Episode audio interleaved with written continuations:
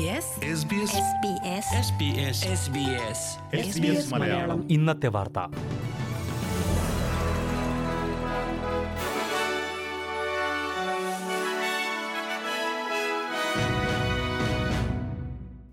നമസ്കാരം. ഇന്ന് രണ്ടായിരത്തി ഇരുപത്തിരണ്ട് ഓഗസ്റ്റ് പതിനേഴ് ബുധനാഴ്ച. എസ് ബി എസ് മലയാളം ഇന്നത്തെ വാർത്ത. വായിക്കുന്നത് ജോജോ ജോസഫ്. ഇരുപതിനായിരം സർവകലാശാല സീറ്റുകൾക്ക് ധനസഹായം നൽകുമെന്ന് ഫെഡറൽ സർക്കാർ. പിന്നാക്ക വിഭാഗങ്ങളിലെ വിദ്യാർത്ഥികൾക്കായാണ് പദ്ധതി. നഴ്സിംഗ് ചൈൽഡ് കെയർ അധ്യാപന മേഖലകൾ തുടങ്ങിയവയാണ് സർക്കാർ ലക്ഷ്യമിടുന്നതെന്ന് ഫെഡറൽ വിദ്യാഭ്യാസ മന്ത്രി ജെയ്സൺ ക്ലെയർ പറഞ്ഞു. സാമ്പത്തികമായി പിന്നാക്കം നിൽക്കുന്നവർ ഉൾനാടൻ മേഖലകളിൽ നിന്നുള്ളവർ തദ്ദേശീയ സമൂഹത്തിൽ നിന്നുള്ളവർ ഭിന്നശേഷിക്കാരായ ഓസ്ട്രേലിയക്കാർ കുടുംബത്തിൽ ആദ്യമായി സർവകലാശാലയിൽ പോകുന്ന ഓസ്ട്രേലിയക്കാർ എന്നിവർക്കാണ് പദ്ധതി വഴി സർക്കാർ ആനുകൂല്യം ലഭ്യമാകുക. വിദ്യാർത്ഥികളുടെ താമസ സ്ഥലത്തെയോ മാതാപിതാക്കളെയോ ചർമ്മത്തിന്റെ നിറത്തെയോ ആശ്രയിച്ച് ഭാവി നിശ്ചയിക്കുന്ന രാജ്യമാകുവാൻ ഓസ്ട്രേലിയ ആഗ്രഹിക്കുന്നില്ലെന്നും വിദ്യാഭ്യാസ മന്ത്രി പറഞ്ഞു. പദ്ധതി വഴി ചില പ്രത്യേക തൊഴിൽ മേഖലകളിൽ നേരിടുന്ന വിദഗ്ധ തൊഴിലാളികളുടെ ക്ഷാമം കുറയ്ക്കാനാകുമെന്നാണ് ഫെഡറൽ സർക്കാർ പ്രതീക്ഷിക്കുന്നത്. മേഖലയ്ക്കായി അടുത്ത നാലു വർഷത്തിനുള്ളിൽ നാനൂറ്റി എൺപത്തിയഞ്ച് മില്യൺ ഡോളറിലധികം നീക്കിവച്ചിട്ടുണ്ട്. അടുത്ത മാസം നടക്കുന്ന തൊഴിൽ നൈപുണ്യ ഉച്ചകോടിയിൽ പദ്ധതിയുടെ കൂടുതൽ വിശദാംശങ്ങൾ സർക്കാർ പുറത്തുവിടും. ന്യൂ സൗത്ത് വെയിൽസിലുണ്ടായ പ്രളയങ്ങളെപ്പറ്റിയുള്ള അന്വേഷണ റിപ്പോർട്ട് സർക്കാർ പരസ്യപ്പെടുത്തി. മുൻ chief scientist Mary O'Kane New South Wales മുൻ പോലീസ് കമ്മീഷണർ മിക് ഫുള്ളർ എന്നിവരാണ് റിപ്പോർട്ട് തയ്യാറാക്കിയത്. റിപ്പോർട്ടിൽ പറയുന്ന എല്ലാ ശുപാർശകളും സർക്കാർ നടപ്പിലാക്കുമെന്ന് പ്രീമിയർ ഡൊമിനിക് പെറോറ്റെ പറഞ്ഞു.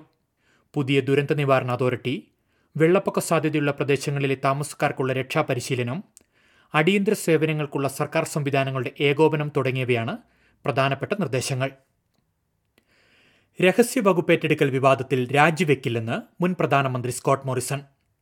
മഹാമാരിയുടെ അസാധാരണ സാഹചര്യം കണക്കിലെടുത്താണ് സത്യപ്രതിജ്ഞ ചെയ്തതെന്നും മുൻ പ്രധാനമന്ത്രി പറഞ്ഞു.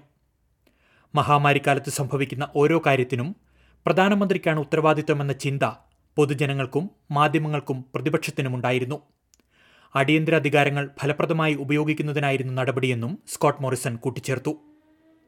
അതേസമയം രഹസ്യ വകുപ്പ് ഏറ്റെടുക്കൽ വിവാദത്തിൽ ഗവർണർ ജനറലും നിലപാട് പരസ്യമാക്കി. പദവിയുടെ ഉത്തരവാദിത്തങ്ങൾക്കനുസൃതമായാണ് താൻ പ്രവർത്തിച്ചതെന്ന് ഗവർണർ ജനറൽ പറഞ്ഞു. എല്ലാ നിയമനങ്ങളും ഭരണഘടനയ്ക്കനുസൃതമായാണ് നടന്നതെന്നും നിയമനങ്ങൾ പരസ്യപ്പെടുത്തുന്നത് സർക്കാരാണെന്നും അദ്ദേഹം കൂട്ടിച്ചേർത്തു.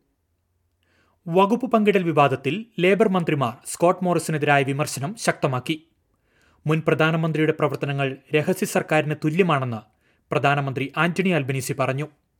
ജനാധിപത്യ സംവിധാനത്തിലുള്ള ഓസ്ട്രേലിയക്കാരുടെ ആത്മവിശ്വാസം തകർത്തതിന്റെ ഉത്തരവാദിത്തം ലിബറൽ സഖ്യത്തിനാണെന്നും പ്രധാനമന്ത്രി കുറ്റപ്പെടുത്തി. രണ്ടായിരത്തി ഇരുപത്തിരണ്ട് ഇരുപത്തിമൂന്ന് വർഷങ്ങളിൽ ഓസ്ട്രേലിയയിലെ വീട് വിലയിൽ ഇരുപത് ശതമാനത്തിന്റെ കുറവുണ്ടാകുമെന്ന് പ്രമുഖ ബാങ്കായ എ എൻ വിലയിരുത്തൽ. പലിശ നിരക്കിലുണ്ടാകുന്ന വർധനവ് ഉപഭോക്താക്കളുടെ വായ്പാശേഷിയെ പ്രതികൂലമായി ബാധിക്കുമെന്നും ഇത് വീടുവില കുറയാനിടയാക്കുമെന്നും എ എൻ എസിഡിന്റെ റിപ്പോർട്ടിൽ പറയുന്നു.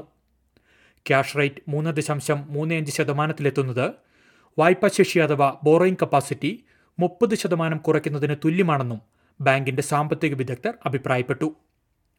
വായ്പാശേഷിയിലെ കുറവും പലിശ നിരക്കിലെ വർധനവും ഉൾനാടൻ പ്രദേശങ്ങളിലെ ഭവനവിപണിയെ ബാധിച്ചതായും എ എൻ എസിഡിന്റെ റിപ്പോർട്ടിൽ പറയുന്നു.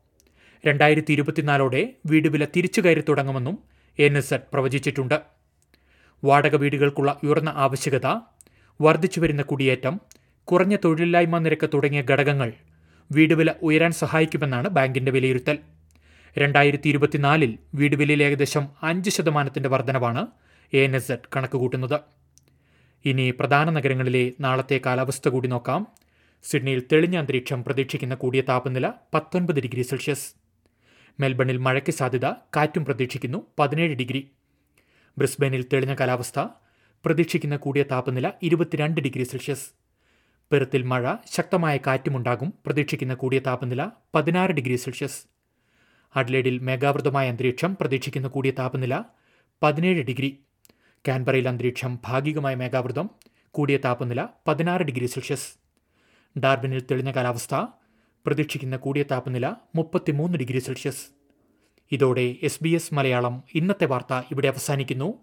ഇനി നാളെ രാത്രി എട്ട് മണിക്ക് വാർത്തകളും വിശേഷങ്ങളുമായി തിരിച്ചെത്താം വാർത്തകൾ വായിച്ചത് Jojo Joseph. SBS SBS SBS SBS ഇന്നത്തെ വാർത്ത.